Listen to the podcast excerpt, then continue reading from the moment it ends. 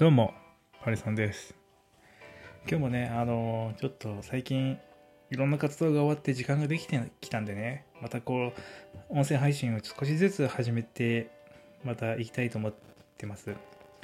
で、今日ね、もうやっぱ3月の終わりということで、いろんなことが終わって、いろんなことがまた始まるんですよね。私も去年ね1年間すごくプライベートの時間を使っていろんな勉強とかいろんな活動に参加していて、まあ、すごく最近までやっていたんですけどもでもそういった時間の使い方をしてきたんです。で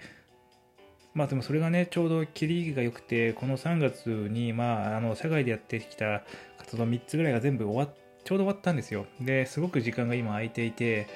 ようやくそのゆっくりできるなってなった時になんかこう今ねちょっとやっと一息ほっとつけるような感じがしてなんかうんこの何かに向かって頑張ってる時間もすごく大切だけどこう何もねどっかに向かって一生懸命その夜頑張るみたいなところじゃない時間も今すごく大切だなと思ってこのやっぱこのバランスはうまく取りたいなって今すごく感じてます。で4月からねまた新しい年度が始まってこう何をしようかなとか今年は今年度はどうしていこうかなってすごく今悩んでるんですよ。でまあ一個ねまたあの昔やった活動に一個戻ろうと思っててその学術系学術系っていうかその、まあ、勉強系社会を勉強していくタイプの活動なんですけどそれはまた戻ろうと思っててちょっとあのいやなんか今すごく難しく社会が難しくなってきてると思ってるんですよ。すごくあの誰なんかどうしたらいいとかこうしたらいいとか本当に正解がなくて個々人が考えるしかなくてその個々人が考えた結果社会が形成されていくみたいな、まあ、ある種個人の力が強くなってるしある種社会の在り方が本当に変わってきてるところがあってちょっと今このコロナっていう状況の中で自分がどうありたいのかどういうふうな社会で生きていきたいのかみたいなところは改めて考えたいなと思って今そこは始めようと思ってます。まあそんなね忙しい全然それ忙しい活動じゃないんでね。あのまあゆっくりやっていこうかなって思ってます。でまあ4月になるんであのねやっぱねそろそろまあ私ちょっと今今年今年の初めにねあのいろいろ目標を宣言したんですけどもやっぱ今年度てか今年中にやっぱもう婚約したいなって思ってるんですよ。誰かと。今相手がいるわけじゃないんですけど。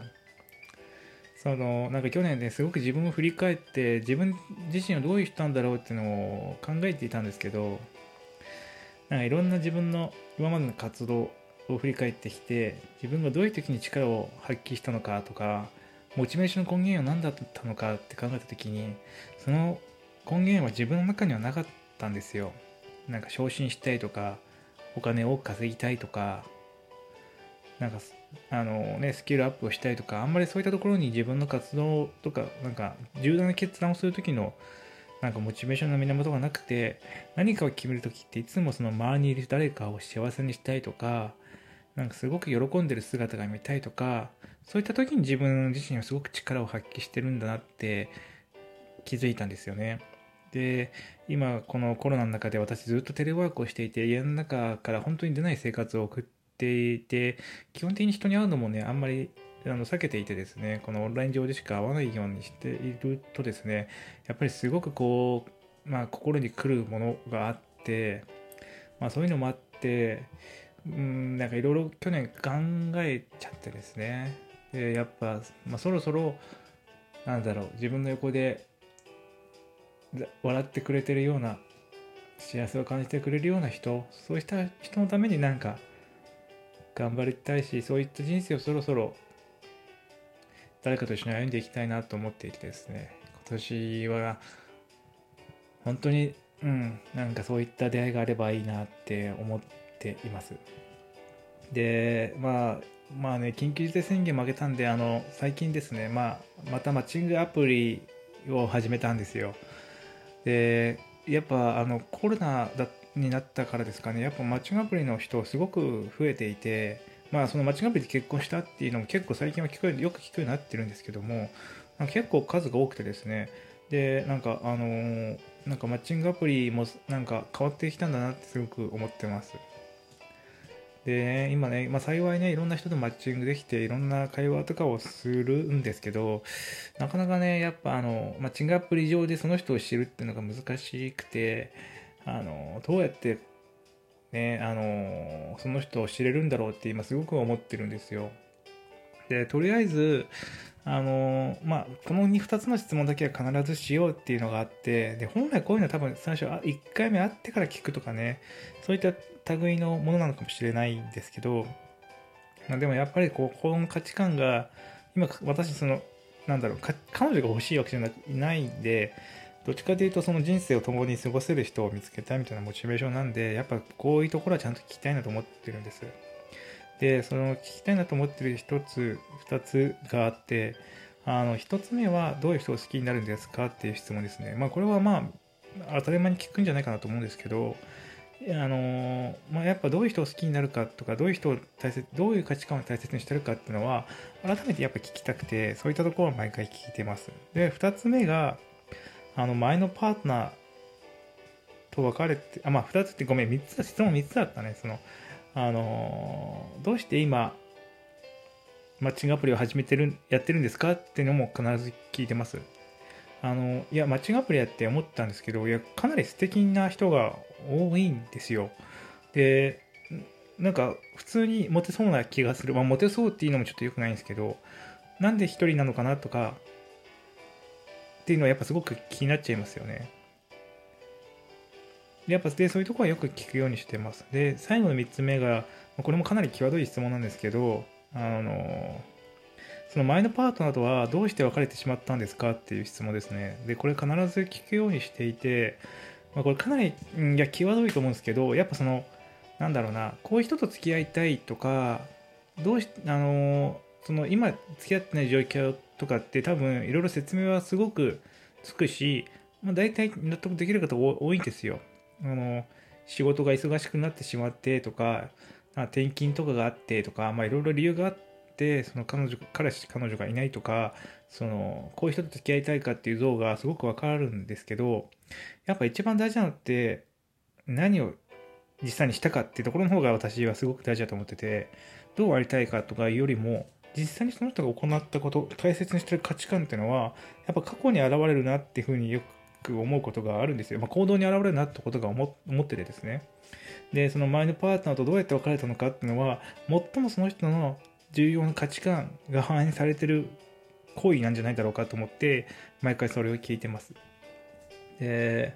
やっぱね、で、私の年齢今30の初めなんですけど、あの、まあ、で、マッチングする人は、プラマイさんぐらいにしてるので、その20代後半から30代の前半の人とマッチングするんですけど、やっぱ理由はね、みんな結構同じで、その前の彼氏とはその結婚っていうタイミングが合わなかったというか、結婚したかったけど、なんか全然相手がその気じゃなかったみたいなので、別れてしまうのが、なんか多いみたいですね。でもまあなんかそれもすごくわかるなって思います。で、実際に結婚しようってなった時に、いろいろ話していく中で違うって気づきましたみたいなパターンもあってですね、それもわかるなーっていう風な感じですよね。難しいですよね、結婚するって。いや、ほんとタイミング、どっちかというとタイミングの問題かと思うんですけど、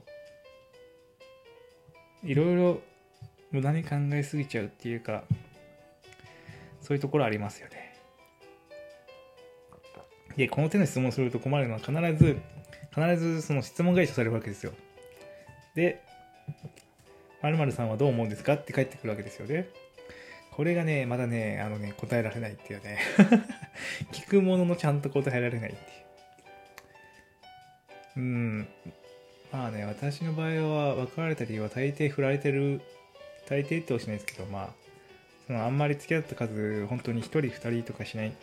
しかいないんで、そのなんか大きなことを言える感じじゃないんですけど、まあ、うん、難しいっすよね。なんか、いや、あの、いや、こういう人と付き合いたいとか、思って実際に付き合うと、で、実際には結構違ったなって思うことがあったりして、なんか、なんかやっぱ自分が求めてる今こういう人と付き合いたいって言ってることと実際に付き合った方がいいって周りから思う人は結構違うんじゃないかなって